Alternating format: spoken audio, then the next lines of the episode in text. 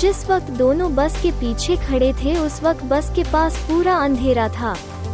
तभी ने फिर रूही को अपनी बाहों में भरा और किस करने लगा।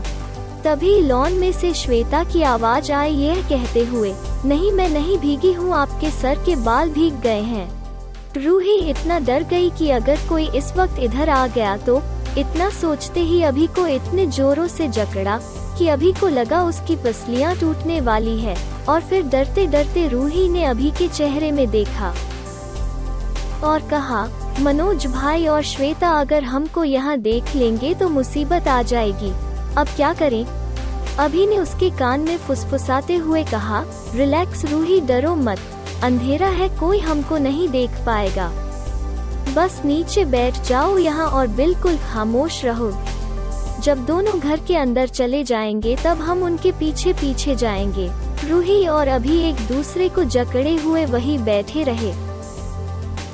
अब ऑफ़ कोर्स क्योंकि अंधेरा था तो वो दोनों बस के उस तरफ़ थे और हल्की बारिश भी हो रही थी। तो मनोज ने सीधा घर का रुख किया और तेज कदमों से सीधा अपने घर के अंदर गया बिना इधर उधर देखे और श्वेता को उठाकर किचन में पहुँच गया। मनोज की गोद से उतरते ही श्वेता रूही का नाम चिल्लाने लगी। रूही दीदी, मैं आ गई, आप कहाँ हो? उधर रूही की सांस ही अटक गई, ये सुनते ही और अभी से कहा, वो मेरा ही नाम पुकार रही है, मुझको ढूंढ रही है। चलो आप जल्दी। तभी ने भी बच्चों जैसे जिद की और कहा, नहीं, पहले मुझे एक पप्पी चाहिए, फिर मैं चलूँगा। रूही ने अपना माथा पीट लिया और बोली, हे भगवान इस टेंशन में भी इनको रोमांस सूझ रहा है, पर उसने बहस करना ठीक नहीं समझा और उसके गाल पर एक किस किया और कहा, खुश, अब उठो और चलो।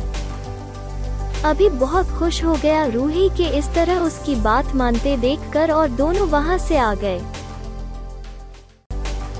किचन में जैसे ही दाखिल हुए तो देखा कि श्वेता अंदर से वापस लौट रही थी रूही को ढूंढते हुए।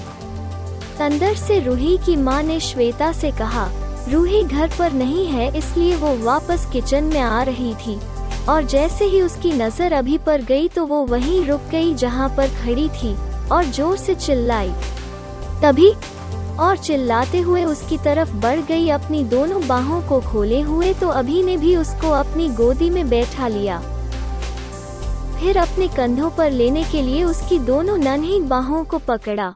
तब तक मनोज टॉयलेट गया हुआ था और उसने अंदर से श्वेता को अभी का नाम पुकारते हुए सुना तो उसको ताज्जुब हुआ कि अभी इस वक्त यहाँ। तब तक रूही की माँ भी किचन में आ गई थी। तभी ने रूही को वो प्लास्टिक बैग से दिया और अपनी गोदी में बैठे श्वेता को ज़ोर से हक किया। उसको ज़ोर से सीने से लगाए हुए था। दादाजी भी आए अपना टीवी प्रोग्राम छोड़कर। अभी और श्वेता को देखकर बोले बहुत लगाव हो गया है इसका अभी के साथ। हो भी क्यों न अभी बहुत प्यारा बच्चा है।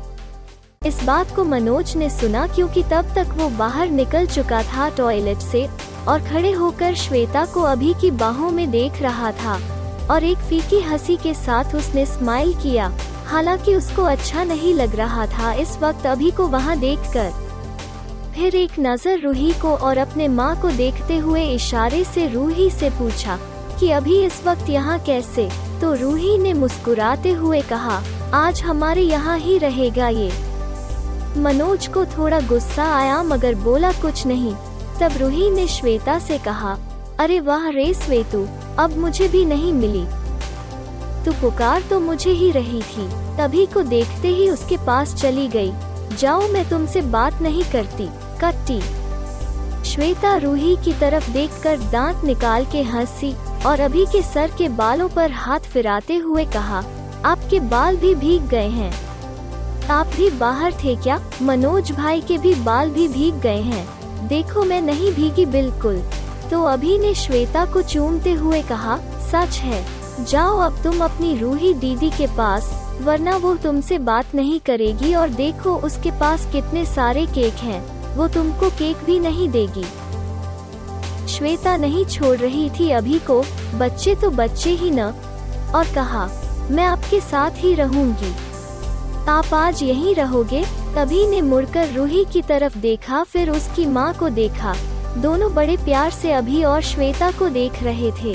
उस समय अभी और श्वेता के बीच में अट्रैक्शन बना हुआ था। तभी ने श्वेता को बड़े प्यार से जवाब दिया हाँ आज यहीं रुकूँगा। तब तक मनोज अपने बालों को टावल से पोछते हुए किचन में आया। रूही ने बड़ी धीमी आवाज़ में मनोज से कहा, भाई, आप गुस्सा मत हो, प्लीज़। तभी को आज देर हो गई थी तो मेरे कहने पर वो यहाँ रुक गया। वो बस अच्छा दोस्त है, मेरा और कुछ नहीं। इसलिए मैंने उसे यहाँ रोक लिया। वो तो महबूब चाचा के यहाँ रुकने वाले थे, पर मैंने उन्हें यहाँ रोक लिया। अगर आपको बुरा लगे तो मैं उनको महबूब चाचा के यहाँ भेज देती हूँ। मनोज मुस्कुराया और कहा, नहीं, कोई बात नहीं, रह जाए यही पे। तेरी खुशी में ही मेरी खुशी है। रूही मनोज के गले लगकर थैंक्स बोली तो मनोज ने कहा, आखिरी बार इसके बाद कभी भी उसको यहाँ मत रुकने के लिए बोलना। रूही ने मासूमियत से कहा, जी भाई, दोबारा कभी नहीं।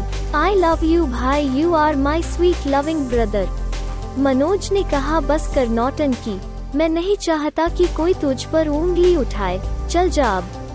आज पहली बार रूही ने मनोज से झूठ बोला था, वो भी अभी के लिए। उसको थोड़ा गिल्टी फील हो रहा था, पर सुकून था।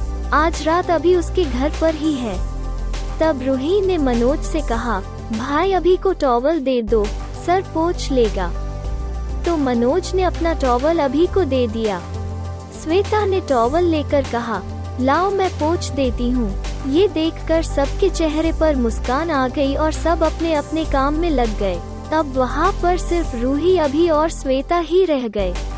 तब रूही श्वेता से टॉवल लेकर अभी के बाल पोछने लगी और श्वेता अभी की गोद में बैठे हुए अभी के कान को खिलौने की तरह मरोड़ रही थी। रूही ने श्वेता के हाथ को चपत मारते हुए कहा, क्यों तंग कर रही हो मेरे अभी को? अभी को वो पल इतना अच्छा लगा जैसे उसको लग रहा था, वो अपने घर पे है और उसकी बीवी उसके बाल पोछ रही हो और उसकी बेटी उसकी गोद में बैठी है।